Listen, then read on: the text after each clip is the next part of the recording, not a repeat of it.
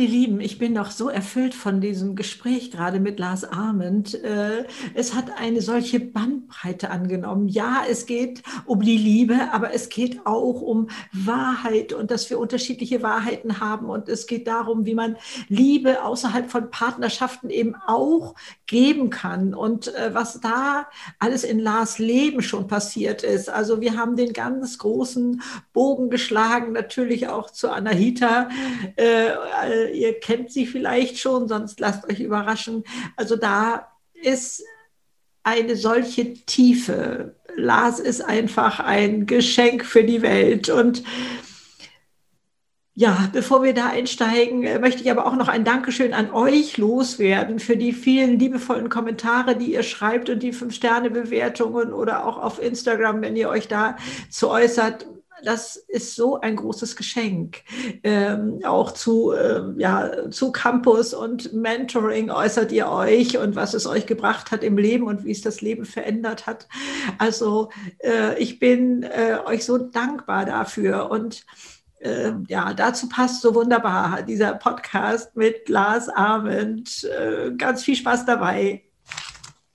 Herzlich willkommen auf meinem Podcast Glücklich sein ist eine Entscheidung. Ich habe einen unglaublichen Gast hier, Lars Arment. Wer kennt ihn nicht? Trotzdem möchte ich mal ansatzweise versuchen, ihn ein bisschen vorzustellen. Ihr wisst alle, er hat zwölf Bücher geschrieben, elf davon Bestseller und das in einer Bandbreite, die immer wieder neue Facetten, nicht nur von Lars zeigen, sondern vom Leben, vom, ähm, ja, was, was ist alles möglich? Dieser Mann ist für mich ein Inbegriff von Liebe. Das wird auch heute das Thema sein.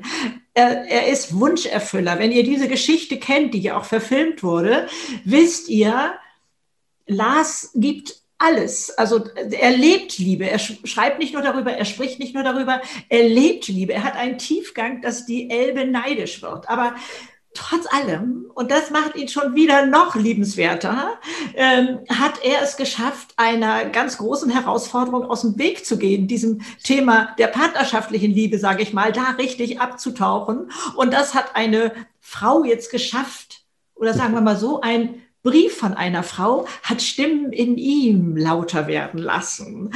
Und dass aber Lars sonst eigentlich in meinen Augen vor gar nichts Angst hat, zeigt schon mal, er hat den Sinn des Lebens gesucht in den Favelas von, ähm, ich glaube, Rio de Janeiro war das, also, äh, und hat da erlebt, wie jemand neben ihm erschossen wurde. Er hat erlebt, dass er auch selber eine Pistole am Kopf hatte und äh, sicherlich äh, da ähm, mit sich und dem Leben noch mal ganz anders in Kontakt gekommen ist. Und trotzdem, Lars, lass uns über die Liebe reden, denn du bist da ja verschiedene Schleifen gegangen. Das ist dein neues Buch. Aber ah, ich muss noch erzählen unbedingt, was ich alles an dir als Schriftsteller so liebe. Du hast einmal eine Melodie in der Sprache, die mich also jedes Mal wieder neu fasziniert und begeistert du hast eine Dramaturgie, die mich jetzt beim letzten Buch auch richtig fummelig gemacht hat.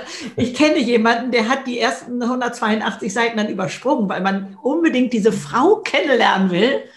Ich habe den ersten Teil dann zweimal gelesen, weil ich wusste, ich bin so schnell da durchgehuschelt und da sind auch schon wieder so viele Kostbarkeiten auf dem Wege, dass es viel zu schade wäre, wenn man sich da so durchziehen lässt. Also deine Art zu schreiben, Lars, ist einfach unglaublich. Also Hut ab und äh, wo stehst du jetzt? Wo bist du jetzt? Und ja, die Liebe in der ganzen Bandbreite. Wow, ich weiß gar nicht, können wir das einfach so stehen lassen und deinen Podcast jetzt hiermit beenden?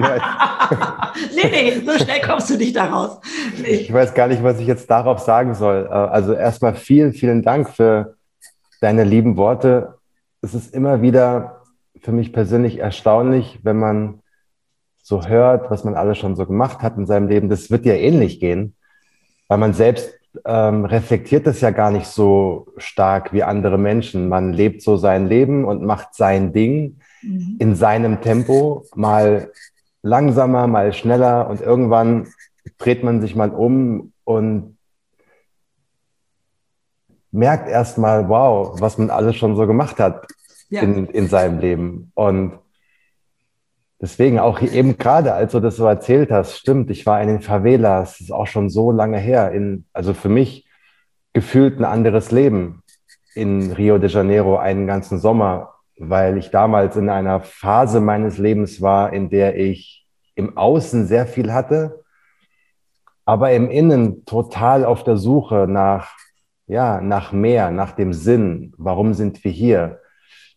Was ist dieses Leben? Warum können wir Menschen darüber nachdenken, was das Leben ist? Warum können wir das? Also so all diese existenziellen Fragen, zum Teil philosophisch, zum Teil spirituell. Und äh, ja, bei mir war das immer so, dass ich mir Gedanken gemacht habe über, über das Leben, über die Liebe, über die Wahrheit. Die Wahrheit ist so zum Beispiel etwas, was im Augenblick auch wieder sehr stark in meinem Bewusstsein ist, weil in der aktuellen Zeit, in der wir so sind,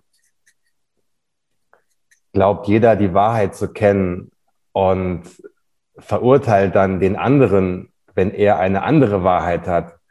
Dabei vergessen wir oftmals, dass es meine Wahrheit gibt, deine Wahrheit gibt und über all dem ist dann die Wahrheit.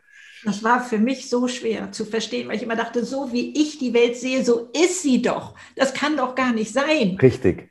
Aber wie viel Erleichterung entsteht, wenn man das versteht, dass der andere eine andere Wahrheit hat. Also plötzlich war die, die äh, Auseinandersetzung weg. Vorher hat man ja immer so für seine Meinung gekämpft ne? und hat gedacht, richtig. man muss den anderen überzeugen, weil der ja wirklich auf dem falschen Weg ist und so. Richtig, richtig. Nötig, sondern man hat Achtung davor, ja, okay, ich ähm, respektiere das und ich erkenne das, dass du es anders siehst, aber ich sehe es aus meiner Warte anders. Also und plötzlich dürfen da zwei Sachen nebeneinander stehen und ich glaube, wenn man ganz viel Freiheit hat, dann wird man neugierig und guckt mal, wie sieht das denn aus seiner Perspektive aus oder, oder so. Genau. Dann wird das sogar zu einer Bereicherung, dass es unterschiedliche Wahrheiten gibt. Aber ich glaube, da muss man schon ein paar Schritte weiter sein. So. Ja, also ein guter, ein guter Lifehack ist eigentlich immer, bevor man reagiert, ja, also bevor man seinem intuitiven Gefühl nachgibt, Wut, Trauer, Angst, Verärgerung, was auch immer, Mhm. Mal auf Pause zu drücken, einen Schritt nach hinten zu treten und sich zu fragen, könnte das, was mein Gegenüber gerade gesagt hat, stimmen? Könnte das, was ich gerade denke, falsch sein? Mhm. Könnte noch etwas anderes existieren als das, was ich gerade sehe? Gibt es die Möglichkeit, dass ich falsch liege? Äh, um einfach Raum zu schaffen für etwas Neues. Ja, weil wenn ich glaube, dass alles, was ich denke, richtig ist, dann bin ich in, weiß ich nicht, 98,9 Prozent der Fälle auf dem Holzweg. Weil, ja. ja, weil meine eigenen Gedanken sind ja nur die Interpretation von etwas, was ich glaube zu sehen oder zu wissen. Ich weiß nicht, ob das stimmt. Wenn du nimmst 100 Leute und zeigst 100 Leuten oder 100 Menschen einen Text. Du hast einen Auftritt, du sprichst vor 100 Menschen einen Vortrag. 100 Menschen verstehen was völlig anderes. Warum? Weil wir alle so eine unsichtbare Brille aufhaben, durch die wir die Welt sehen. Ja. Wir sind alle unterschiedlich geprägt. Wir haben alle eine andere Vergangenheit. Der eine hat eine, eine schöne Kindheit gehabt, ist so schön geprägt worden. Der andere hat nie Liebe bekommen von seiner Mutter, ist so geprägt worden. Wenn du gerade im Lotto gewonnen hast, hörst du etwas völlig anders, als wenn du gerade die schlimmsten Kopfschmerzen deines Lebens hast. Also wir dürfen nicht vergessen, dass, dass die Lebensrealitäten der Menschen Meinungen prägen. Und wenn jemand frustriert ist, wenn jemand verärgert ist, und das dann auf dich ablädt, dann ist in der Regel genau das das Problem. Nicht das, was du gesagt hast, sondern der ganze Ballast, die dieser Mensch mit sich herumträgt. Und deswegen ist so ein, ist einfach Mitgefühl in einer Zeit, in der so viel Hass da ist und so viel Spaltung da ist. Vor allem jetzt in den letzten ein, zwei Jahren, auch durch Corona, muss man wirklich sagen, dass Familien brechen auseinander, weil einfach unterschiedliche Meinungen vorherrschen und und beide Seiten glauben, ich habe Recht und der andere hat Unrecht und Beziehungen gehen auseinander, Freundschaften und so weiter. Und da wieder ein bisschen auf Pause zu drücken und zu sagen,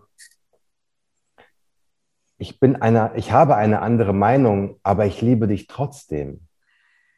Ein wunderschöner Satz. Und, und so kommen wir ja auch diesem Thema Liebe wieder näher, denn ja. ich möchte hier einmal, äh, ne, dieses Buch müsst ihr, das ist es. Also, es kommt dir bekannt vor, sicherlich, aber äh, falls es jemand noch nicht kennt und noch nicht gelesen hat, also es ist absolut nötig, ähm, um dieser zauberhaften Person mal einen Namen zu geben, Anahita, mhm. hat ja etwas geschafft und da frage ich mich, okay, ich kann eigentlich nur dich fragen, aber bist du Trend heute? Haben Frauen mehr Mut abzutauchen nach innen und zu sagen, ich will es ganz, ich gebe mich nicht mit Fast Food zufrieden? Also ich war ja vom Glauben abgefallen, als du ja in aller Offenheit, deswegen kann ich das, darf ich das hier auch sagen, zugegeben hast, One Night Stand waren dir genug. Also du hast es ja zu einem gewissen Zeitpunkt, so habe ich es interpretiert, gar nicht das Gefühl, mir fehlt da noch was, da, ich will da eigentlich zu einem anderen Punkt hin. Das kam ja, glaube ich, erst später.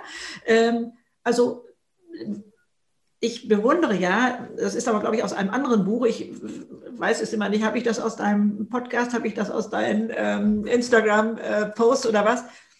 Wie du mit deiner inneren Stimme sprichst. Dieses, äh, du hast dir irgendwann mal gesagt, okay, alles klar, ich habe verstanden.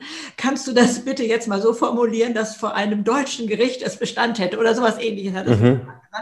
Und ähm, das ist ein, das ist ein generell ein sehr guter Tipp, ja. wenn du, weil wir alle haben diese innere Stimme.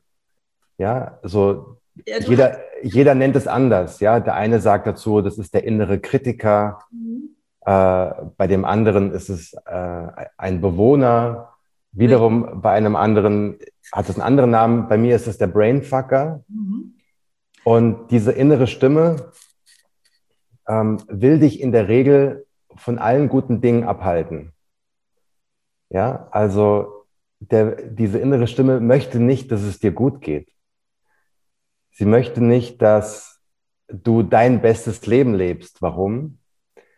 Würdest du dein bestes Leben leben, würde es dir gut gehen, würdest du deinen Träumen folgen, hätte diese innere Stimme keine Macht mehr. Ja, also diese innere Stimme möchte, dass du auf dem Sofa sitzen bleibst.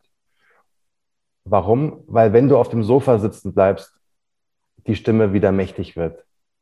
Ja, wenn du, verzeihen? Ja nicht auch sein, dass sie, dass ihre Aufgabe es ist, wenn ich da Professor Hüter richtig interpretiere, sagt er, ähm, die Stimme ist dazu ausgelegt, dass wir wenig Energie verbrauchen. Genau. Also so wenig wie möglich und auf dem Sofa verbrauchen wir nun mal weniger Energie, dass das so ein genau. bisschen der Mechanismus ist. Aber bei dir habe ich ja zwei Stimmen entdeckt. Äh, sicherlich gibt es noch viel mehr. Eine, die tatsächlich sagt, hier schaffst du sowieso nicht und das lass bleiben und sowas alles. Aber die andere sagt, hey, hey, mach doch mal, guck doch mal hin, was ist denn da in diesem äh, für eine Schönheit drin und äh, gib nicht so schnell auf. Also du hast ja beide Stimmen und die genau. eine ist lange wohl mit dem Tarnanzug durch die Gegend geflitzt, dass die dich da nicht erreicht hat oder weiß ich noch nicht ganz genau. Jedenfalls hast du die nicht wie die andere Stimme. Das, also das äh, finde ich so ein tolles Beispiel gesagt hat. Okay, ich mache mir jetzt einen Espresso, du bist noch zu klein dafür, glaube ich, äh, und schreib jetzt mal auf, ähm, was, was wirklich beweist, Genau, also diese Initiative da einflüstern will, finde ich einen super tollen Weg. Also ich habe eine Krähe auf der Schulter als, als Kritiker, der habe ich mit Paketklebeband den Schnabel zugeklebt, weil ich die Nase voll hatte davon. Und ich genau. kenne auch jemanden, die hat äh, ein, ein mentales Grundstück in Kanada oder sonst wo, Alaska, ähm, äh, gekauft und hat, äh, schick, kannst dahin gehen, kannst dahin gehen, ruh dich aus, hast nichts verloren. Also egal welchen Weg man sucht, da mit diesem inneren Kritiker oder mit der inneren Stimme da klarzukommen. Ne? Also, man, Genau, man muss sich immer klar machen, dass, diese, dass dieser innere Kritiker, der Brainfucker, wie auch immer man das nennen möchte, die Aufgabe besteht darin, dass du überlebst. Ja, genau. Ja, das ist quasi von der Natur aus so angelegt. Diese innere Stimme möchte nicht, weil es nicht ihre Aufgabe ist. Richtig. Dass du ein glückliches, zufriedenes, erfülltes Leben führst, weil biologisch gesehen hat das keinen Sinn. Der, Na der Natur, der Biologie, der Evolution ist es völlig egal, ob du mit 80, 90, 100 Jahren auf deinem Sterbebett liegst und sagst, ich hatte ein erfülltes Leben. Ich, ich, ich bin erwacht, ich habe gelernt, das Schöne zu sehen, die Schönheit des Lebens zu erkennen. Das ist der Evolution total egal. Ja, deswegen hat diese Stimme so eine Macht. Wenn man jetzt aber überlegt, die ganze Welt besteht aus Polaritäten. Mhm. Also Dunkelheit, Helligkeit, ähm, Gut und Böse, Liebe und Gleichgültigkeit. Mhm. In meinen Augen ist zum Beispiel nicht Hass das Gegenteil von Liebe, sondern Gleichgültigkeit. Mhm. Ähm, Sonnenaufgang, Sonnenuntergang. Also es gibt immer, es muss immer zwei Enden geben. Man kann es auch so sehen, es, ein Superheld kann nur existieren, wenn er einen Gegenspieler hat. Ja, also so gu guck dir alle Marvel-Comics an, Superman, Batman, Spider-Man. Die können nur das tun, was sie tun, wenn es jemanden gibt, der gegen sie kämpft. Okay. Ja, es muss immer einen Gegenspieler geben. Und ich habe mich irgendwann gefragt, wenn diese eine Stimme so viel Macht hat, dann muss es doch auch noch eine Gegenstimme geben. Ja, und diese Gegenstimme, die ist aber vergraben, die ist da, die ist vergraben und die ist ganz seicht und die ist ganz zart und die ist ganz, ähm, die ist ganz ruhig und die ist gar nicht so aufbrausend, die ist da, aber die ist vergraben unter all dem Lärm und der Brainfucker und der, der ist laut und der will dich schützen und der sagt, also schützen in Anführungsstrichen und er will, er redet dir ein, dass du nicht gut bist äh, einfach weil er dein Überleben sichern will. Mhm. Und diese kleine Stimme, die irgendwo da ist im Hintergrund in der Ecke, die sitzt da und sagt, aber geht das Leben oder ist das Leben nicht auch noch etwas anderes als nur Überleben? Gibt es diesen Säbelzahntiger eigentlich noch, der, äh, vor dem du wegrennst, weil er dich auffressen will? Oder lebst du eigentlich in einer Welt, in der all die Gefahren gar nicht mehr so existieren? Und wenn du dann den Mut hast, auch auf diese ganz zarte Pflanze zu hören, die in der Ecke sitzt und ganz leise zu dir spricht, leb doch deinen Traum. Versuch es doch. Hab den Mut, diesen einen Schritt zu gehen, auch wenn er bedeutet, dass du vielleicht etwas verlieren könntest, was du Status quo nennst. Deine tolle Wohnung, deine Statussymbole und so weiter. Und wenn du da den Mut hast, da ein bisschen zuzuhören und, und erkennst, was dieses Leben ist und ähm, wie viele Möglichkeiten wir haben, jeden Tag und wir es eben nicht tun, weil wir zu große Angst vor etwas haben, was in der Zukunft eventuell passieren könnte oder auch nicht. Da habe ich mich einfach mal ja vor kurzem dazu entschieden, dass ich gesagt habe, ich muss, wenn es um die Liebe geht,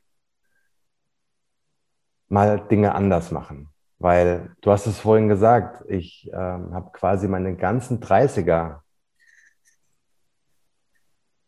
ähm, damit verbracht, eigentlich ähm, mich um alles zu kümmern, außer die Liebe. Wenn es darum geht, ähm, die Liebe in einem anderen Menschen zu suchen. Genau. Du ja? hast ganz ich viele Bereichen Liebe gelebt, denn du. Genau. Ich habe auch geschrieben, dass ich, äh, mir war das lange Zeit genug. Die Liebe, die ich in meine Bücher gesteckt habe, die Liebe, die ich von auch den Lesern und Leserinnen zurückbekommen habe, wenn die ganz, das ganze Feedback, das ich jeden Tag kriege, anderen Menschen zu helfen und zu hören, dass es wirklich etwas gebracht hat, das ist ja auch eine Form von Liebe. Richtig, als Life-Coach bist du da unterwegs, aber ich meine, du hast es auch äh, diesem Jungen geschenkt, weißt du, da, da, da strömt ja so viel. Äh, die Liebe zu einem anderen Menschen, der ja, ähm, weiß, dass sein Leben begrenzt ist, dieser junge Mann. Äh, genau, genau. Also das war damals, Daniel war 15, mhm. ist auch schon acht Jahre her, unglaublich. Mhm. Und ähm, ich kam gerade aus Rio zurück und war eigentlich in Brasilien, um ja, den, weil ich lebensmüde war, buchstäblich im wahrsten Sinne des Wortes müde vom Leben, habe da aber keine Antworten gefunden, außer dass ich einen absolut verrückten Sommer erlebt habe und kam zurück nach Deutschland und traf dann auf eine Frau, die im Kinderhospiz gearbeitet hatte. Ich hatte sie mal kennengelernt auf einer Charity-Aktion, auf einem Charity-Event. Und sie erzählte mir dann von diesem Jungen und sagte, guck mal, Lars, wenn du nicht so richtig weißt, wohin und wenn du so ein bisschen abgekommen bist von deinem Weg, komm doch mal zu uns ins Kinderhospiz. Vielleicht hilft dir das, ähm, wieder so ein bisschen deinen Blickwinkel zu ändern, weil dort Kinder sind, die im Endeffekt ihr, ähm, ja, ihr Todesurteil schon mitbekommen haben. Mhm. Ja, also kein Kind geht ins Kinderhospiz, wenn es gesund ist, sondern im Kinderhospiz sind fast ausschließlich mhm. todkranke Kinder, die mit ihren Eltern zusammen in den Tod begleitet werden. Und dann erzählte sie mir eben von diesem Jungen, 15 Jahre alt damals. Und das Besondere da an ihm war eben, dass er im Gegensatz zu den meisten Kindern im Kinderhospiz reden konnte. Mhm. Äh, die allermeisten Kinder im Kinderhospiz, im Kindertageshospizen werden quasi sehr, sehr krank geboren und kommen dann vom Krankenhaus direkt ins Kinderhospiz oftmals Babys, Kleinkinder oder Kinder, die so krasse Spastiken haben, dass die auch nicht mehr reden können und wirklich ähm, ja, ist ganz, ganz traurig. Und Aber da, und da, genau, und, und da war eben Daniel. Dann sagte sie, guck mal, bei uns ist ein Junge, der ist ganz neu bei uns im Kinderhospiz. Der ist 15 und der hat keine Freunde und der hat einen Herzfehler und hat ADHS und Wasser in der Lunge und Blutgrinsel im Kopf und muss 30 Tabletten nehmen jeden Tag und kann gar nicht mehr aufs Klo gehen ohne Tabletten und muss ein Sauerstoffgerät mit sich herumführen, egal wo er ist und darf eigentlich nie ohne Begleiter sein, weil er ständig umkippt und der Notarzt muss gerufen werden und, und, und, und, und. Und ich habe das so gehört und dachte, Wahnsinn. Also ich, der alles hab und kann dieses, dieses Schöne, diese, dieses Glück gar nicht empfinden. Und da ist jemand, der ist 15, der hat sein ganzes Leben im Prinzip noch vor sich oder hätte sein Leben noch vor sich, hat noch nichts gesehen von der Welt all das Schöne, der erste Kuss und sich zu verlieben und also all das, was wir alle durchgemacht haben, wird für ihn nicht passieren. Und er sitzt in, seiner, in seinem Kinderzimmer und wartet auf seinen Tod, weil all das Schöne nicht für ihn vorgesehen ist. Und ich habe das ganze Schöne und wertschätze das nicht. Da geht man schon mal in ganz andere Etagen runter. Ne? Und auf einmal habe ich mich so, ähm, ja, nicht schlecht gefühlt, aber so, es war wie, als ob jemand hinter mir steht und mir mit einem Baseballschläger richtig eins überbrät. So, Junge, wach auf. Wach auf. Ja.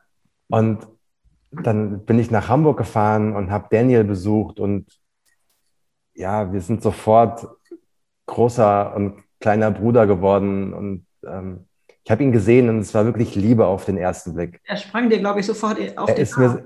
Mir, ja, er ist, also ich, ich mache die Tür vom Kinderhospiz auf und er steht dann da, sieht mich und ähm, rennt auf mich zu und springt auf mich drauf und dann hing er so an mir und hat mich gar nicht mehr losgelassen. Und ich sehe schon im Hintergrund waren die Krankenschwestern, die schon angefangen haben, so das ein oder andere Tränchen zu verdrücken. Und dann sagt Daniel zu mir, endlich bist du da. Mhm.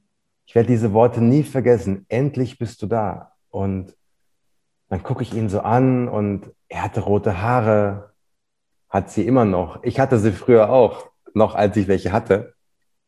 Waren auch mal rot? Waren auch rot. Ach, ja. Exa exakt die gleiche Haarfarbe wie Daniel. Ähm, ich hatte auch, oder ich habe immer noch so eine, so eine äh, Zahnlücke. Ah, ja. Genauso wie er. Im Sommer hatte ich auch Sommersprossen, so wie er. Und habe auch so ein Lausbubengrinsen, so wie er. Und ich dachte mir, dieser kranke Junge, das hättest auch du sein können. Ja. Mhm. Und durch einen Wink des Schicksals, den ja keiner beeinflussen kann, bin ich gesund und er nicht. Mhm. Und da habe ich so gemerkt, wenn ich eine Aufgabe im Leben habe, dann die, dieses unfassbare Glück auch wertzuschätzen, zu genießen, zu teilen und auch den Menschen, denen es ähnlich geht wie mir, zu sagen, was für ein unfassbares Glück sie haben und dass, dass jeder Tag auf dieser Erde ein unfassbares Geschenk ist. Und ich habe dann auch zu Daniel gesagt, Daniel, die Ärzte haben dir keine hohe Lebenserwartung gegeben. Ich kann dich nicht heilen, weil ich bin kein Arzt. Ich bin vielleicht sogar das Gegenteil von einem Arzt. Ich bin sehr unvernünftig in, in Dingen und so und ich genieße das Leben in allen Zügen und mache jetzt auch nicht unbedingt alles, was jetzt ähm, ein Arzt unterschreiben würde. Aber was ich tun kann, ist, ich kann mit dir noch den Spaß deines Lebens haben. Ich kann dir helfen, noch wirklich aus der Dunkelheit raus und dein Leben wieder bunt machen und lass uns keine Zeit verlieren. Und dann haben wir uns hingesetzt, haben eine Liste geschrieben und haben diese Liste abgearbeitet und ähm, ja, dann haben wir ein halbes Jahr für gebraucht. Abgearbeitet äh, ist, glaube ich, äh, nicht das richtige Wort jetzt. Ja, nee, nicht abgearbeitet im Sinne von, im, im, ja. im Sinne von, okay, wir haben jetzt hier aber wir hatten eine Aufgabe zu tun. Wir, haben, wir hatten auf einmal ähm, eine Mission. Ja. ja ähm, und ich bin dann im Prinzip eingezogen bei Daniel in seinem alten Kinderzimmer auf, weiß ich nicht, zehn Quadratmetern oder noch kleiner. Habe in seinem alten Kinderbett übernachtet mit SpongeBob Bettwäsche und bin mit ihm in die Schule und habe einfach all das gemacht, was man machen muss, wenn man 15 Jahre alt ist und noch nichts erlebt hat in seinem Leben. Und mhm. ja, daraus ist dann ein Buch entstanden, ist dann später ein Film geworden. Und das Schöne ist, dass Daniel durch diese neuen Erlebnisse mhm. so viel Energie wieder geschöpft hat und so viel Kraft geschöpft hat und so viel Eigen Motivation wieder bekommen hat, so weiter zu kämpfen und nicht aufzugeben und zu sehen, ich muss zwar immer ins Krankenhaus und ich muss diese Medikamente nehmen und ich habe dieses doofe Herz, das immer weniger Saft hat und mir ich immer weniger Kraft habe, aber wenn ich morgens meine Augen aufmache und ich noch am Leben bin, ein Geschenk. Ein Geschenk. Und an seinem, an seinem 16. Geburtstag an seinem 16. Geburtstag hat er so zu mir gesagt, guck mal, Lars, ich will noch nicht sterben. Auch wenn die Ärzte gesagt haben, dass sie nicht glauben, dass ich 16 werde. Aber guck mal, jetzt bin ich 16 geworden. Ich will jetzt noch nicht sterben. Da habe ich gesagt, ja, musst du ja auch nicht. Und er so, ja, okay. Dann lass uns weitermachen. Ich so, ja, ich bin dabei, lass uns weitermachen. Und wir haben eben nicht aufgehört bis heute nicht. Daniel ist jetzt 23 und es ist einfach unglaublich, was in diesem Leben passieren kann, wenn du die richtige Motivation hast, wenn du erkennst, dass du an jedem Tag die Chance hast, deinem Leben eine andere Richtung zu geben. Und zwar in allen Bereichen. Ja, das Leben ist erst dann vorbei, ja, wenn du deine Augen eben eines Morgens nicht mehr aufmachen kannst. Aber bis dahin kannst du an jedem Tag eine neue Entscheidung treffen, die dich in, zu einem neuen Leben bringt. Und völlig unabhängig von Alter, Lebenssituation, ist einfach so. Und man muss nur den Mut haben, manchmal neue Entscheidungen zu treffen.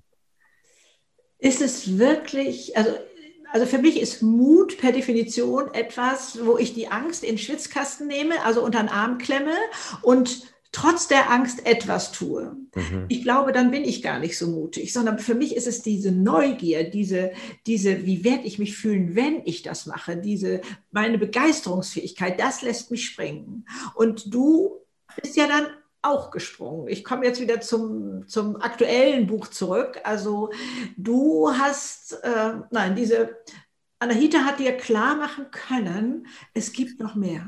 Es gibt noch so viel mehr. Ich bin bereit zu sprengen. Bist du das auch? Und zwar ohne Larifari drumherum und kennenlernen und, und so etwas, sondern ähm, wir haben acht, obwohl die, der Vorschlag kam ja von dir, 48 Stunden, äh, lass es uns also kürzer machen. Und es geht nur um die Liebe. Also es war so, genau, es war so, dass ich eine Nachricht bekommen habe über Facebook.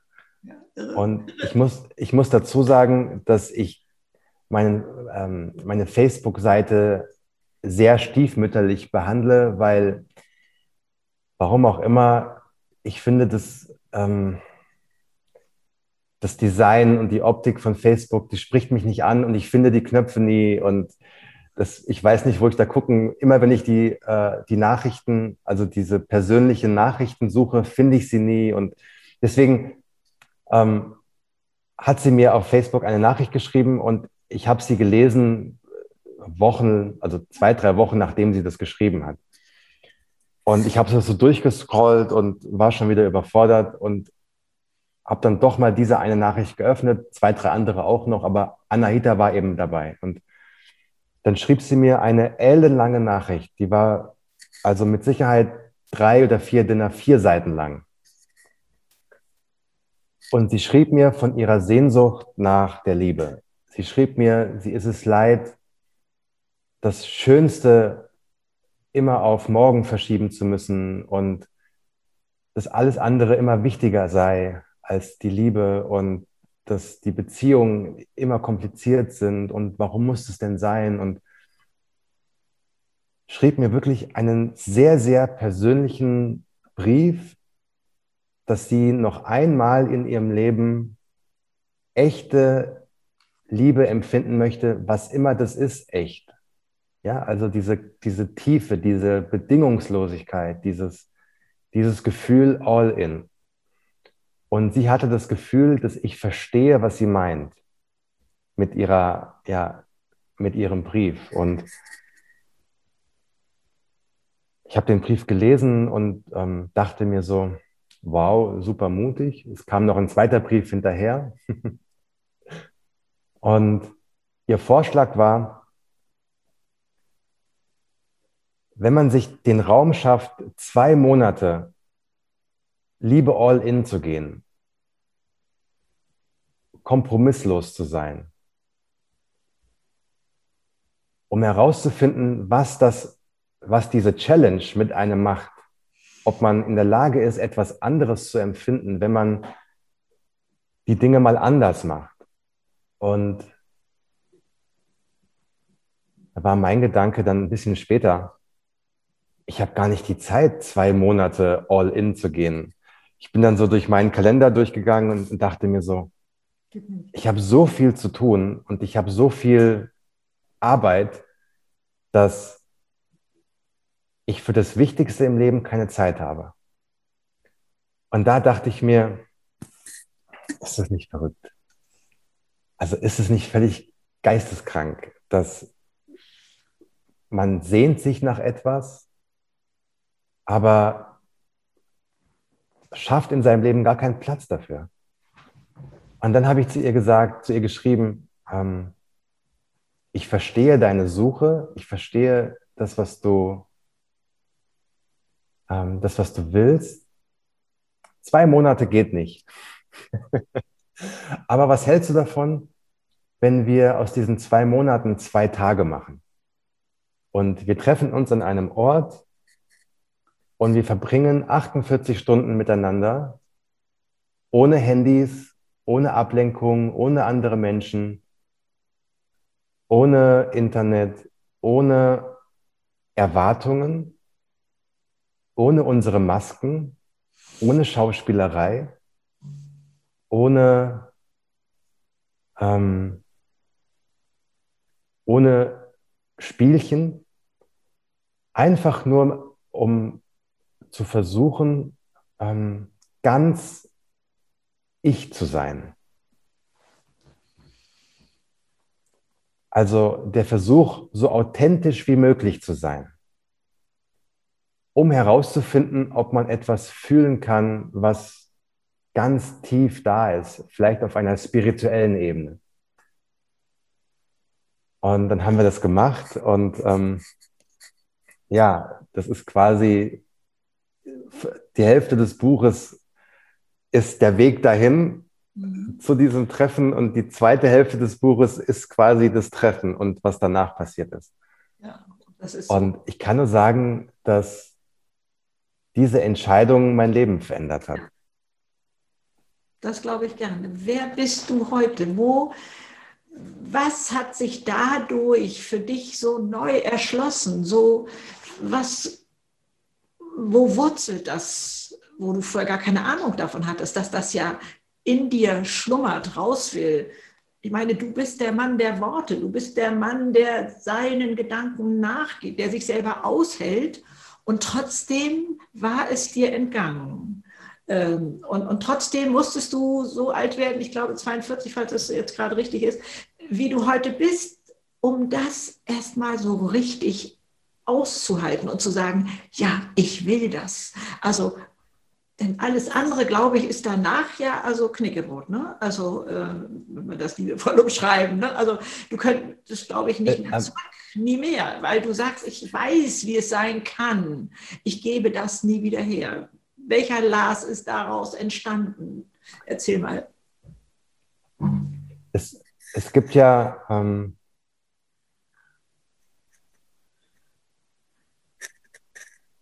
hm. wie sage ich das? Ähm, jeder von uns bekommt ja immer wieder die gleichen Aufgaben gestellt. So lange, bis wir verstehen, was diese Aufgabe bedeutet. Und bei mir war das so, dass mir diese kurzen Beziehungen immer gereicht haben, offensichtlich, auf einer oberflächlichen äh, Ebene. Und ich immer wieder zurück zu diesem Anfangsritual bin, eine Frau zu erobern und immer wieder zurück zu diesem Kribbeln. Und eines Morgens dachte ich so, du bist eigentlich wie ein Windhund, der den ganzen Tag ähm, vor irgendetwas wegrennt. Du bist ja tief in deinem Inneren, wenn du wirklich glücklich bist, äh, wenn du wirklich ehrlich bist, macht dich diese, diese Suche und dieses immer wieder auf Start gehen ja nicht glücklich. Mhm. Ändere was. Triff eine andere Entscheidung. Wann kam diese und, Gedanken denn auf? Ja. Ähm, mit 30 Jahren glaube ich noch nicht. Kam die, nee, nee, gar nicht. Der kam, also der, der kam let, letztlich vor kurz bevor ich die, die, ähm, die Nachricht von Anahita gelesen habe. Ah, okay. Mhm. Und ja, ja, klar. Und nur deswegen, weil hätte ich die Nachricht vor fünf Jahren gelesen, ich hätte sie wahrscheinlich nicht mal zu Ende gelesen, mhm. weil die so lange war. Und, und da habe ich gemerkt, dass diese Nachricht kommt jetzt nicht einfach so. Es ist kein Zufall, dass ich jetzt in diesem Augenblick diese Nachricht lese, sondern das ist jetzt ein Zeichen. Entweder nutzt du dieses Zeichen jetzt oder nicht? Und ganz oft ist es ja so, dass wir bekommen alle diese Zeichen geschickt, immer und immer wieder, nur wir übersehen sie ganz oft. Und, und da dachte ich, ich, ich muss jetzt was anders machen. Ich muss etwas tun, was ich vielleicht sonst nicht getan hätte. Und dadurch, dass ich ähm, verrückte Dinge liebe, habe ich da jetzt einfach mal Ja gesagt und habe diese Frau getroffen und hatte ganz viele Vorurteile, weil ich natürlich auch mir ihr Facebook-Profil angeguckt habe und ähm, das waren ganz normale Fotos, es waren auch nicht viele Fotos drin, waren vier, fünf Fotos drin und das waren so Schnappschüsse aus dem Alltag und da waren keine Filter drauf und keine ähm, coolen Berlin City Girl Fotos und so, sondern einfach ganz normale Fotos einer ja, ganz normalen Frau. Und einer ganz wunderbaren Frau. Also ich liebe sie jetzt schon, ne? Also ja. schöne Grüße bestellen, ne? Also und, so. ja, aber so, aber da siehst du mal, wie gebrainwashed ich war oder wie viele Menschen sind, ähm, dass ich dachte, es muss immer alles super verrückt sein und, äh, und irgendwie super außergewöhnlich. Ist das ja auch. Das, ist, was du jetzt lebst, ist so außergewöhnlich, dass es Absolut, aber du siehst, aber du, du siehst, wie ähm, mhm. mit welchen äh, äh, Filtern man durch die Welt geht. Ja. Mhm. mhm. Und als ich dann Anaita zum ersten Mal gesehen habe, als die Tür aufging und sie vor mir stand, habe ich gedacht, wow, alles, was ich vorher dachte über sie, trifft ja gar nicht zu. Also sie ist weder langweilig noch irgendwie gewöhnlich, sie ist exakt das Gegenteil davon. Und was dann ganz spannend war, war für mich zu sehen, dass alles, was ich dachte, was wichtig ist, wenn du, was passieren muss, wenn du auf einen besonderen Menschen triffst, nämlich, dass du aufgeregt bist, dass du vielleicht so ein bisschen Bauchschmerzen hast, dass du ganz viele Schmetterlinge hast, dass, ähm, du, dass dein Herz rast, dass du nicht weißt, was du sagen sollst, dass du versuchst zu gefallen, dass du versuchst, tolle Dinge zu tun, damit dein Gegenüber dich noch toller findet. All das war nicht da. Ich war ganz ruhig. Mhm. Ähm, ich hatte kein Herzrasen. Ich hatte keine Schmetterlinge im Bauch, sondern es war ganz klar. Ja, das hat mich allerdings im Buch ein bisschen nervös gemacht, wie ruhig du da in der Bahn saßt und wo du dir noch Zeit genommen hattest und so. Ich dachte, ey, jetzt muss doch irgendwie was mal da losgehen. Aber ich wurde schon ein, ein bisschen aufgeregt, wurde ich schon kurz bevor ich dann ähm, im Hotel war. Das schon. Aber dadurch, dass ich keine Erwartungen hatte und ich muss dazu sagen, ich hatte wahnsinnige Kopfschmerzen auf dem Weg mhm. zum, zum Treffen, sodass mich diese Kopfschmerzen so ein bisschen auch beschäftigt hatten. Ähm, aber als ich dann da war, sind wir auch erstmal eingeschlafen. Also so, es ist ganz verrückt. Also ich hätte niemals gedacht, dass, dass diese 48 Stunden so losgehen. Und was das mir gezeigt hat, war mal wieder, dass alles, was man so glaubt zu wissen über das Leben,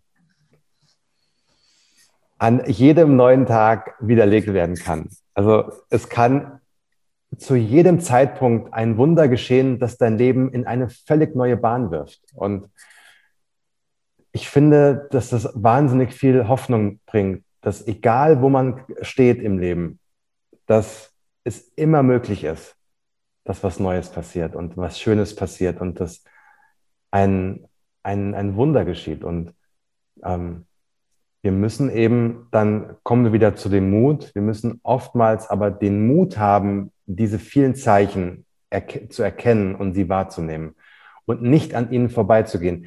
Wie oft bekommt man eine Chance im Leben und ergreift sie nicht, weil man zu viel Angst davor hat, was passieren könnte. Egal in welchem Kontext, beruflich, privat, in der Beziehung, Du bekommst auf einmal die, die Chance, einen tollen neuen Job anzufangen. Sagst ihn deswegen ab, weil du noch keine Erfahrung hast. Anstatt zu sagen, okay, ich probiere es jetzt, was kann mir schon passieren? Und so ist es eben mit vielen. Wie oft wird man angelächelt in der U-Bahn? Also als man noch U-Bahn fahren konnte und man noch in die Gesichter der Menschen sehen konnte. Ja, ohne Maske. Ohne Maske. Mhm. Wie oft ähm, übersieht man so viel Schönes, weil man zu sehr damit beschäftigt ist, entweder in der Vergangenheit zu sein oder darüber nachzudenken, was morgen sein könnte. Und ja. Ihr hattet ähm, für euch gesagt, ähm, wir stellen uns vor, danach ist, glaube ich, Weltuntergang oder so. Also dieses genau, wir machen 48 Stunden Liebe all in mit dem Gefühl, dass in zwei Tagen die Welt untergeht. Genau. Und so hast du ja auch noch mal diese zauberhafte, darf ich sagen, Liebeserklärung an dein äh, ungeborenes Kind sozusagen, an ein, ein, Kind von dir geschrieben, wo du ja auch da noch mal so reintauchst. Ich meine, es gibt nichts von dir, wo du nicht reintauchst. Also es ist alles so unglaublich wertvoll und kostbar, was da von dir äh, schon im All ist sozusagen. Aber ich fragte mich, als ich das las, ist es das, was auch die Kostbarkeit des Alters, ich bin ja 73 Jahre alt, also ausmacht, dass man weiß, hey, es ist endlich, wir haben uns hoffentlich auch mal damit befasst. Du hast ja auch ein unglaubliches Buch geschrieben, den Titel habe ich jetzt aber gar nicht parat, mit einem Arzt, äh, mhm. Lebe. Leben bis zuletzt. Ja, und, und da kommt noch was danach. Ähm, und befasse dich mit deinem Sterben oder so ähnlich? Nein, ne? so ist nicht der zweite, die, die Also ich habe ich hab drei Bücher mit ihm gemacht. Einmal ja. ähm, Leben bis zuletzt ja. mit dem Dr. Äh, Sven Gottschling. Dann. Ähm, nee, ich, ich meine dieses Leben bis zuletzt. Leben bis zuletzt. Das ist quasi ein, ein Buch, weil der Sven Gottschling ist ein Palliativmediziner, ja. der ja sein ganzes Leben den schwer kranken Menschen gewidmet hat und immer noch widmet und sie in den Tod begleitet. Und er eben sagt, dass auch wenn du eine lebensbegrenzende Erkrank Erkrankung hast mhm. und es abzusehen ist, dass du bald sterben wirst, bist du aber noch nicht tot. Ist richtig. Du lebst noch. Ja, das ist dieses Daniel-Gefühl, das ist genau. das, was ihr euch für die 48 Stunden genommen habt.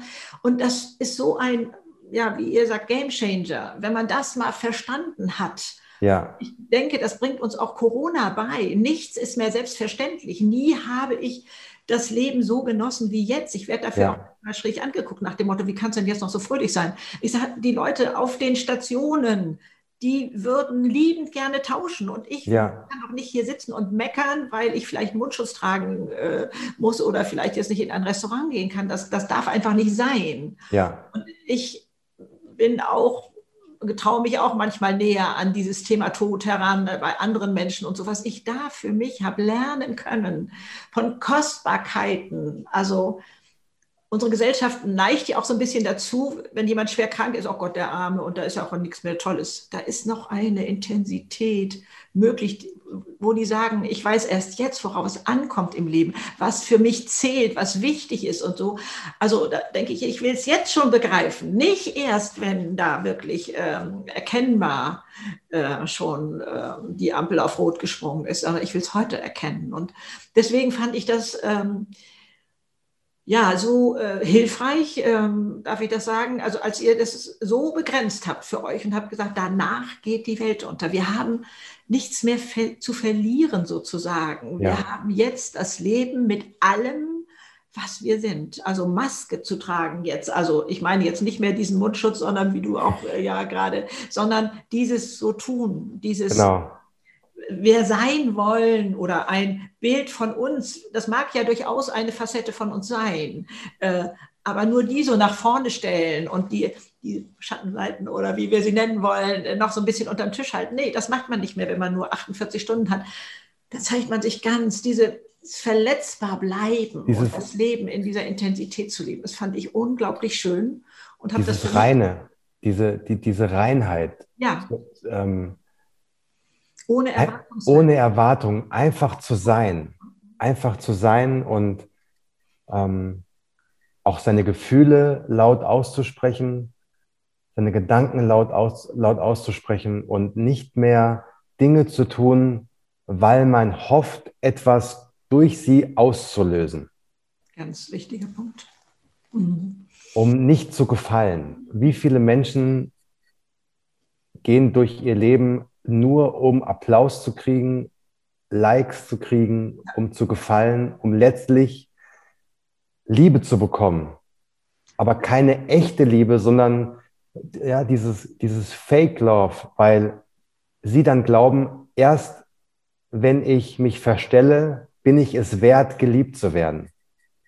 Erst wenn ich tausend Filter über mein Leben lege, bekomme ich von anderen Menschen diese Liebe in Form von Applaus, wie auch, äh, das ist ja ein, Erst dann bin ich es wert. Erst dann bin ich es dann wert. Habe ich, die Chance oder so. Oder was weiß ich, das auch, wenn ich den Sportwagen fahre, wenn ich die Karriere gemacht habe oder so, dann ne, wird man mich anerkennen und so weiter. Ja. Da, da, ist ja so ein Hilfeschrei dahinter und den bei sich selber auszuhalten. Erstmal zu gucken, okay, ich gehöre auch dazu, nicht nur die anderen da draußen, sondern ich auch. Und, und das auch bei dem anderen auszuhalten, diese Bedürfnisse in uns anzugucken. Ja, das darf das sein. Es gehört zu mir dazu und da will was geheilt werden und abgeholt werden, vielleicht, was in Kindertagen passiert ist. Aber für mich heute ist es unglaublich kostbar zu erkennen, das Leben, wie ich es geführt habe, mit den ganzen Hochs und Runter, äh, ähnlich wie das ja auch bei dir war, die haben mich zu der Frau gemacht, die ich heute bin. Und deswegen kann ich alles, aber auch alles liebevoll in den Arm nehmen. Und das, boah, das ist so eine Erleichterung. Also ja, ich musste da dieses machen und ja, ich habe da unglaublich gelitten. Und das ist ja so ein bisschen wie beim Fußballspieler. Ne? Wann geht der denn siegreich vom Platz? Das ist nicht, wenn die, wenn die äh, Gegner da respektvoll zur Seite springen oder wenn der Torwart sagt, bitte sehr, hier hast du dein Tor, sondern wenn der sich ja. kämpft und so, dann sagt der Chaka, ich hab's gerissen. Und so ist das im Leben auch. Wir haben alle Niederlagen, wir haben alle schmerzhafte Erfahrungen hinter uns, ja, aber es hat uns stark gemacht. Und das als Kostbarkeit in diesen schweren Zeiten zu erkennen. Hey, mach es nicht nur mies und, und weg damit oder so, sondern nimm das mit, was du als Lernerfahrung eben daraus hattest. Ne? Und dazu zu stehen, ja, es hat mich geformt, es hat mich da empfindlich werden lassen oder ähm, wie auch immer, finde ich unglaublich schön. Also, dass du da für dich hast so eine Tür aufmachen können. Also äh, zauberhaft, zauberhaft. Ich hatte neulich mal irgendwo gehört, dass du eigentlich ähm, oder dass ihr beide gesagt habt, äh, wir wollen die ähm, Lockdown-Zeit äh, zusammen verleben und du gar nicht mehr so viel in Berlin bist und da ja jetzt auch so eine trublige Großfamilie, so stelle ich es mir vor, äh, quasi dich mit hineinnimmt, so in ein ganz anderes Leben, wo du sonst sagst, ich kann ewig mit mir alleine sein, ist sicherlich auch ein Stück weit heute noch dein Bedürfnis. Ich brauche das auch als Gegengewicht sozusagen. Anders geht das bei mir auch nicht. Aber das andere zu erleben, die Nähe, den Zauber, die Lebendigkeit, was da alles ist und sagen, okay, ich bin anders, aber was für ein Zauber liegt auch da drin? Also äh, wie gehst genau. du damit um und ist das immer noch so oder habt ihr das geändert nochmal? Äh, lebt ihr zusammen in Berlin vielleicht, wenn ich so neugierig überhaupt fragen darf, was ich gerade das sagen willst? Guck mal. Das ist so, ähm, ich war gefühlt schon immer ein Einzelgänger ja. in meinem Leben. Also auch wenn ich so ein bisschen reflektiere und so ein bisschen zurückschaue in meine Kindheit, ich hatte zwar schon auch immer Freunde, mhm. hatte auch immer einen Freundeskreis, aber ich war schon immer gerne alleine mit mir, weil mir diese Gedanken, die ich mir gemacht habe über die Welt, über alles Mögliche, hat mir immer schon ausgereicht. Ja, also es gibt ja zwei verschiedene Formen von Menschen, die, wenn du es mal vereinfacht sagst, die Extrovertierten mhm. und die Introvertierten und die, die immer okay. Ich lasse lass es jetzt mal so. Äh, es gibt die, die ähm, Informationen von außen brauchen, um sich selbst zu füllen. Mhm. Und dann gibt es die, die, denen es reicht, sich seine Gedanken zu machen und die durch die eigenen Gedanken sich füllen. Mhm. Und mir hat es immer gereicht. Und ich war auch das Buchschreiben, ich habe in den letzten zwölf Jahren zwölf Bücher geschrieben. Das Buchschreiben, das weißt du ja auch, das ist eine sehr einsame Tätigkeit. Ich mag das. Ja, also ich liebe das, nur mit mir zu sein, mit meinen Gedanken und so. Das ist genau das, was ich, wie ich mein Leben verbringen möchte, also mit welcher Art von Arbeit. Und da habe ich mich gefragt, Anahita ist Perserin, hat eine Großfamilie, äh, es ist immer laut, es ist immer gefühlt ein äh, Familienfest am Wochenende, wo dann 30, 40 Leute kommen, der kleine Kreis natürlich nur. Ja, äh, also in Corona-Zeiten natürlich nicht, aber in, in dem normalen Leben. Und kann ich das? Also so, ist überhaupt das was für mich, wenn es immer so wuselig ist und laut und so viele Menschen? Und dann sagte sie zu mir einmal, weißt du, Lars, das heißt ja nicht, dass, dass mein Leben jetzt dein Leben sein muss. Das heißt ja nicht, dass du auf einmal zu 100 Prozent äh, in mein Leben eintauchen musst und dann alles so machen musst, wie, wie ich mein Leben lebe, in meiner Kultur, mit meiner Familie. Du hast dein Leben, ich habe mein Leben und lass uns doch von unseren jeweiligen Leben erzählen und nimm du mich mit in dein Leben und ich nehme dich mit in mein Leben und dann kannst du jederzeit wieder zurück in dein Leben und dann komme ich mal zu dir, du zu mir und dann basteln wir uns unser eigenes Leben daraus. Ja, wunderbar. Und äh, ich nehme dir nichts weg. Im Gegenteil, alles, was du bekommst, ist ein Bonus. Richtig, was dazu. Und das war für mich nochmal so ein Gamechanger zu verstehen, dass in einer echten Beziehung, also wenn man es ernst meint, ja, gemeinsam einen Weg zu gehen und zu wachsen und, und Liebe zu empfinden und auch eine Liebe zu empfinden, wenn man sich wirklich committet. Also wenn man sagt, ja, wir machen das jetzt. Mhm. Und wir versuchen gemeinsam auch so diesen Weg zu gehen und zu gucken, wie wir uns auch weiterentwickeln gemeinsam in dieser Zeit. Und ähm, aber ich nehme dir nicht deine Freiheit weg. Mhm. Du bleibst du bleibst Lars und ich bleibe Anahita und äh, ich habe auch keinen Bock, jeden Tag mit dir irgendwie alles zu teilen und alles zu machen. Also so, du bleibst der und wenn du sagst, du willst jetzt mal zwei Wochen nach Berlin mhm. zurück, fein, mach es. Ja, es gibt, gibt keinen Zwang, es gibt keine Regeln in dem Sinne, was man jetzt machen muss. Und nur so glaube so. ich, nach meiner Meinung, kann es funktionieren. Denn sie hat sich ja in diesen Lars verliebt, in diesen, genau. diesen Eigenschaften und nicht den weichgespülten, wo man nachher, ich würde jetzt mal sagen, faule Kompromisse bereit ist zu schließen oder so, sondern ich glaube, dass hier so viel mehr äh, entstehen kann äh, an Schönem, an ja, Schnittmenge oder wie man das sagen kann. Ja, Verständnis, einfach Verständnis. Ja. Zu sagen, ähm, nur weil man jetzt, es gibt nicht dieses Wir es gibt, also ich korrigiere mich, es gibt nicht nur das Wir, es gibt auch noch zwei Ichs, mhm. die separat voneinander machen können, was sie wollen, mhm. wenn sie quasi, ähm, ja, wenn sie ehrlich miteinander sind und sagen, ist doch gar kein Problem zu sagen, mir geht es gerade hier auf den Sack, ich brauche wieder meine Ruhe, ich muss, ich muss jetzt wieder durchatmen können, mir meine Gedanken machen, ich bin in der Woche wieder da. Ja, wunderbar. Also. Aber Ehrlichkeit, das ist das A und O. Ehrlich sein miteinander, miteinander reden, mhm. ähm, zu sagen, was man möchte, was man vermisst, was man braucht, was einem fehlt. Ehrlichkeit ist der Schlüssel zu allem. Ja, vor allem zu sich selbst. Wollte ich gerade sagen, da. Ja, zu, ja. Vor allem zu sich selbst. Das ist der größte, die größte Hürde. Mhm. Und ähm, nicht zu werten. Das ist auch so wichtig, nicht zu werten, nicht zu glauben, nur weil jemand eine andere Meinung hat oder die Dinge anders macht, ähm, dass das besser oder schlechter ist. Nee, oder dass es dagegen mich womöglich ist. Nein. Genau. Das, das, steht da für sich. Also ihr seid zwei so äh, in, in sich komplette Wesen.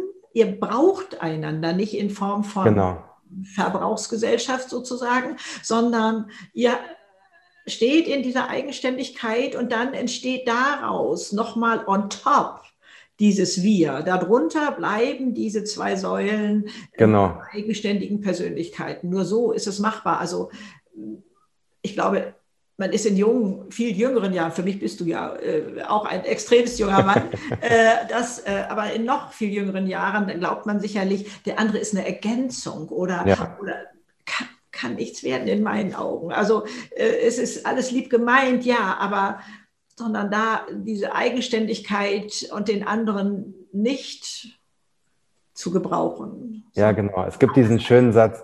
Zu empfinden, was da oben drauf ist. Ja, das finde ich so kostbar. Ja, es gibt diesen schönen Satz, der, der heißt, ich liebe dich, weil ich dich nicht brauche. Ja, wunderbar. Verstehen nicht so viele diesen Satz, glaube ich, äh, würde ich jetzt mal äh, schlankweg so sagen. Ja, ja, weil ähm, da muss man schon ein bisschen drüber nachdenken. Ja. Also Aber, ich, und welche Botschaft in diesem Satz äh, mitschwingt? Traumhaft, ja. ja. Also ich weiß, ich war damals fasziniert. Ähm, ich habe so ein Buch, Liebesbriefe von Napoleon damals an Joseph. Mhm. Und der ähm, in seiner Wut also er hat geschildert, wie sie ihm fehlt da draußen auf dem Schlachtfeld und, und so.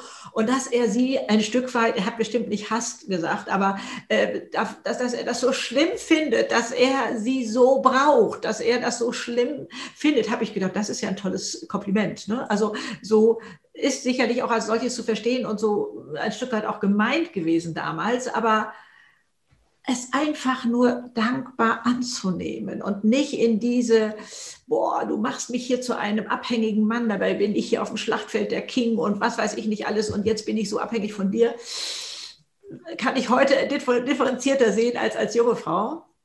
Und zu sagen, nee, das andere kann leichter fließen, kann, kann mehr, gibt mehr Raum, also äh, da so zu sein, wie man wirklich ist und will und so. Also es hört sich alles so spannend und toll an bei dir, Lars. Ich freue mich unglaublich für euch beide. Äh, Dankeschön. Meine ich, ist ziemlich unverschämt von mir, aber ich meine ich ein Stück weit mehr zu kennen durch, durch deine Bücher. Ich habe aber längst nicht alle gelesen. Ich glaube, ich habe jetzt drei oder vier gelesen.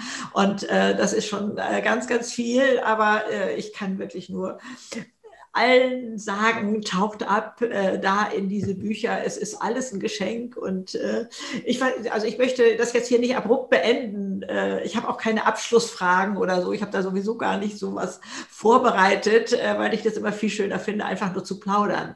Lars, was, was liegt dir noch auf dem Herzen? Was ist noch so eine Botschaft, die raus muss? Also ja, ich habe das vorhin schon mal so ein bisschen erzählt, ganz am Anfang. Im Augenblick mache ich mir viele Gedanken über die, die Situation, ähm, dass ich mir wünsche, die Menschen würden sich mehr zuhören und würden nicht so viel werten und würden nicht die Meinung anderer sofort als ähm, dummes Zeug abtun, weil man selbst glaubt, man hat die Weisheit mit Löffeln gefressen. Und ähm, ich würde mir wünschen, dass, dass sich viel mehr Menschen sich diese eine Frage stellen. Wenn sie glauben, vehement ihre Meinung verteidigen zu müssen, weil sie glauben, sie kennen die Wahrheit, zu sagen, würdest du dein Leben und das deiner Liebsten ähm, verwetten? Ja, bist du dir so sicher, dass du recht hast, dass du alles, was dir heilig ist, dass du das verwetten würdest. Mhm. Und ich bin mir sicher, dass diejenigen, die ganz laut schreien die ganze Zeit, sie wissen, wie es geht und sie wissen, was die Wahrheit ist und sie können es besser, ziemlich schnell sehr ruhig und sehr still werden, weil am Ende des Tages weiß keiner so richtig, wie es funktioniert. Ja, und das Leben besteht darin, auszuprobieren, hinzufallen zu lernen, es neu zu versuchen. Und jeder ist auf einem anderen, auf einem anderen Level. Ja, wenn du 20 bist, hast du noch nicht so viel Lebenserfahrung wie mit 70. Woher auch? Ja. ja ähm, das heißt, gib, gib dir die Zeit herauszufinden, wer du bist, was du willst. Fall hin, das sind diese alten Bilder, ja, aber das nichts ist wahrer. Fall hin, lerne, steh wieder auf fall wieder hin, lerne und irgendwann stellst du fest, ich habe ganz schön viel gelernt, als ich da immer hingefallen bin. Und darauf und, auch stolz zu sein. Richtig. Man, dass man mal innehält und nicht nur immer denkt, das hat ja alles nichts gebracht oder so, sondern innehält und sagt, hey, wer war ich denn vor zehn Jahren? Ich habe schon ganz viel mehr vom Leben verstanden. Genau. Und, und manchmal ist es wahnsinnig ähm, selbstbewusst, finde ich, zu sagen, ich muss über diese eine Sache jetzt mal ein bisschen nachdenken. Ich kann da ja nicht sofort was Schlaues zu sagen. das, würde ich, das würde ich mir zum Beispiel auch in Talkshows wünschen von Politikern oder von Menschen, die in der Öffentlichkeit stehen, dass sie nicht sofort ständig zu jedem Thema eine Meinung raushauen, mhm. einfach nur um etwas zu sagen, sondern zu sagen, das ist eine interessante Frage, da muss ich einfach länger darüber nachdenken. Wir reden gerne in einer Woche nochmal. Mhm. Ja, aber ja, viele mögen auch sich selbst beim Reden zuzuhören. Viele mögen das, sich selbst im ja, Reden hinzuhören und ich würde mir wünschen, ein bisschen weniger reden, ein bisschen mehr zuhören, mehr Verständnis und nicht sofort zu sagen, ähm, nein, du hast Unrecht, sondern zu sagen, ja, vielleicht könntest du ja in, in irgendeiner Form auch Recht haben und ich denke mal drüber nach. Ja. Und wenn ich dann darüber nachgedacht habe und der Meinung bin, dass ich recht habe, ist es ja auch in Ordnung. Ja, also so, aber nicht so viel zu werten und nicht so viel.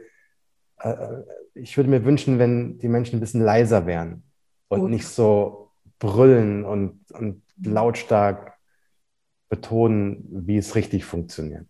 Du hattest neulich so einen zauberhaften ähm, Post gemacht, das weiß ich aber nicht mehr ganz genau. Wenn du äh, dir absolut sicher bist, dass deine Wahrheit die richtige ist und du das auch für 83 mm, Millionen Menschen äh, in Deutschland entscheiden kannst oder so, dann werfe den Stein. Da kam aber noch ein bisschen was dazwischen. Ich habe mir mal einige Kommentare da so angehört. Da war auch eine gemischte. Ähm, ja, das ist, ähm, also ich bin ja in dem, was ich tue, nie politisch oder ganz selten politisch. Manchmal, klar, wenn ich sowas schreibe wie, ähm, wie dieser Facebook, äh, wie dieser Instagram-Post, mhm. das wie im Fußball, ja, wir haben 83 Millionen Bundestrainer zu Hause ja. sitzen. Jeder weiß es, jeder weiß es besser. Mhm. Jeder kennt die bessere Aufstellung. Jeder weiß, wie man gewonnen hätte. Mhm. Und ich würde dann sagen, okay, ähm, das ist wahnsinnig toll, dass du auf deinem Sofa sitzt und weißt, wie es besser funktioniert. Das Problem ist nur, dass du auf deinem Sofa sitzt und keine Verantwortung hast. Das ist richtig. Ja, und das ist ganz leicht, andere auszulachen oder zu beschimpfen mhm. dafür, dass sie es versuchen. Vielleicht machen sie Fehler, vielleicht machen sie auch zu viele Fehler, vielleicht machen sie auch sehr viele Fehler, aber immerhin probieren sie etwas. Das und das meinte ich damit, ne? mit diesen ja, 83 genau. Millionen. Du, du, kannst, du kannst es niemals allen recht machen. Du wirst immer Menschen haben, die sich ungerecht behandelt fühlen. Logisch. Zu Recht. Ja, ja und, das ist, und das ist das Problem. Du, die Lebenssituationen von 83 Millionen Menschen in Deutschland, die sind so unterschiedlich, mhm. dass du, du kannst nicht 83 Millionen verschiedene Entscheidungen treffen. Du kannst eine Entscheidung treffen in der Hoffnung, dass so viele Menschen wie möglich darunter passen. Ja, und dann kannst du Maßnahmen und so ergreifen, aber es ist unglaublich kompliziert und das wollte ich mit diesem Post. Ja, ja, das äh, habe ich da, haben ja auch viele andere daraus gesehen. Äh, genau, und natürlich ist es so, wenn es dir gut geht, wenn du keine Probleme hast, mhm. dann liest du so einen Post natürlich anders, als wenn du natürlich. alleinerziehend bist, drei Kinder zu Hause, keine Kohle, mhm. nur Probleme, ja. dann kommt dir das als Zynismus vor. Ich, ja. verstehe, ich verstehe das. Ich auch. Also ja. ganz ohne Frage. Also da ähm, ja, da können wir, glaube ich, noch mal einen zweiten Podcast machen. Ja. Mann und Frau und, und diese ganze Thematik und was da alles in Schieflage ist und, und sowas alles. Also ähm, da gibt es noch mal ganz, ganz viel zuzusagen. Aber ähm, ja, das wäre mein Wunsch zum Beispiel, ne? dass ähm, versucht die Welt mal aus den, aus den Augen der anderen zu betrachten. Ja. Ja, ich habe gestern mit einem sehr guten Freund telefoniert, der gesagt hat, Lars, guck mal, was da gerade in Indien los ist ja. mit, mit Corona. Und dann sagte er, die spinnen aber auch, springen da zu 100.000 in den Ganges ohne Abstand. Ja, dann sage ich, ja, aus unseren Augen scheint das komisch zu, zu sein. Aber jetzt, jetzt versuch dich mal in die Situation eines Menschen hineinzuversetzen, der in den Slums äh, von Indien lebt. Mhm. Erstens können diese Menschen gar keinen Abstand halten, weil die wohnen zu zehn auf zehn Quadratmeter, haben überhaupt nichts. Die haben kein Geld, die haben kein, also die sind, sind die ärmsten Menschen der Armen. Und willst du denen jetzt noch ihre Religion wegnehmen? Ihre Tradition wegnehmen? Wenn dort Menschen sterben, werden die auf der Straße an den Seitenrand gelegt. Die sterben sowieso. Und die, die Ärmsten der Ärmen sollen jetzt auch noch das bisschen Hoffnung, was sie haben, abgeben. Versuch das mal aus, aus so einer Perspektive genau. zu betrachten. Wir kommen und schon schnell in die Überheblichkeit. Ne? Richtig, richtig. Und schon sieht die Welt wieder anders aus. Ja. Mhm. Es ist immer einfach, die Welt aus seinen Augen zu sehen, aus seinen privilegierten Augen, muss man sagen. Ja, und Aber, dann zu erkennen, diese privilegierten Augen machen traurig. Sie machen, äh, die schenken keine Lebensfreude. Also wenn man gereist ist in solche Länder, die wir ja. als dritte Weltländer bezeichnen, da kommt uns eine Fröhlichkeit entgegen. Ja. Hier auf dem Hamburger Jungfernstich vergeblich. Da laufen die ja. Leute rum, als hätten sie die Last der Welt auf den Schultern. Und genau. mal zu gucken, was brauche ich denn selber? Oder kann ich die Schönheit in diesem anderen Land sehen? Ja, sie sind finanziell arm, äh, diese Menschen, aber da ist so, was weiß ich, vielleicht Gastfreundschaft oder was weiß ich, was da alles machbar ist. Also ähm, ja. wir, sind, wir, wir zahlen einen so hohen Preis für unsere Überheblichkeit in Form von Einsamkeit in meinen Augen. Exakt. Äh, und äh, gucken da gar nicht hin sondern fühlen uns wohl in dieser, äh, ach Gott, die Armen da und ja, mein Gott, die haben ja auch nichts verstanden vom Leben oder so. Ha, da weiß ich nicht, ob die nicht ein bisschen mehr vom Leben verstanden haben als wir. Also ja, Überheblichkeit ist also mit das Schlimmste, was man, was man haben kann, weil es ist einfach in jeglicher Hinsicht falsch. Ja, und es, es tut ja. uns selber nicht gut. Es tut ja. uns selber nicht gut. Also da mitfühlender zu sein und wie du eben mit deinem zauberhaften Herz da durch die Gegend gehst und da was machst. Und ich fand das auch so köstlich, als du geschrieben hast. Mein, also hätte ich jetzt so eine Person im Live-Coaching vor mir, wüsste ich genau, was ich dem sagen wollte. Aber man selber hat da weiße Flecken und sieht es nicht. Also das finde ich auch nochmal so äh, herrlich. Äh, es ist wie im richtigen Leben. Es so ist, ist es. wie im richtigen Leben. Ja. Meine Liebe, es war so schön mit dir zu quatschen. So, wir müssen das auf jeden Fall wiederholen. Ja, oh, zu gerne, zu gerne. Also Lars, es ist ein Geschenk, dass es dich gibt. Also das musst du jetzt einfach mal aushalten. Die Welt wäre ärmer ohne dich. Und dass du noch diese Fähigkeit hast, das so zauberhaft, als wäre es das Normalste der Welt rüberzubringen in deinen Büchern und, und wo immer ich dich erlebt habe bislang als würde es dir einfach nur, ja, du hast denn da deine Hände auf die Tastatur gelegt und dann ist das eben so entstanden oder so. So perlen deine Bücher daher. Die haben eine Leichtigkeit, obwohl du dir Themen nimmst, die es ja wahrlich in sich haben. Also ganz große Hochachtung davor und ich freue mich auf all die Bücher, die da noch kommen werden und all die Podcasts, die wir beide vielleicht noch zusammen machen oder so. Ganz, ganz toll. Ich danke dir so sehr und sage Tschüss. Meine Liebe, Tschüss, bis bald. Tschüss.